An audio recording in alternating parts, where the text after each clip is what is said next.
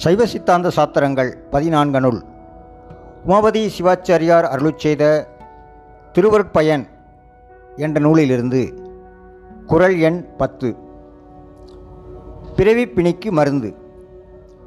உண்ணும் உளது ஐயம் இலது உணர்வாய் ஓவாது மண்ணுபவம் தீர்க்கும் மருந்து. உண்ணும் உளது ஐயம் இலது உணர்வாய் ஓவாது மண்ணுபவம் தீர்க்கும் மருந்து. தெளிவுரை. சிவபெருமான் ஞானமயமாய் நின்று அனாதியான பிறவிக்கு காரணமாகிய ஆணவம் என்னும் வியாதியை திருவருள் என்னும் மருந்தை ஊட்டி தீர்க்கும் மருத்துவனாவான்.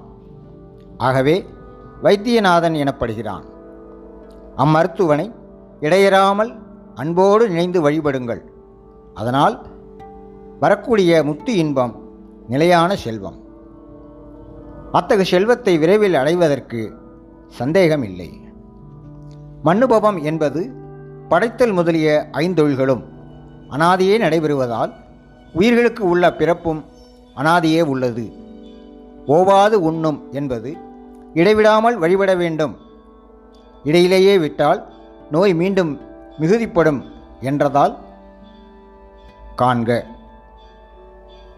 உண்ணும் உளது ஐயம் இலது உணர்வாய் ஓவாது மண்ணுபவம் தீர்க்கும் மருந்து.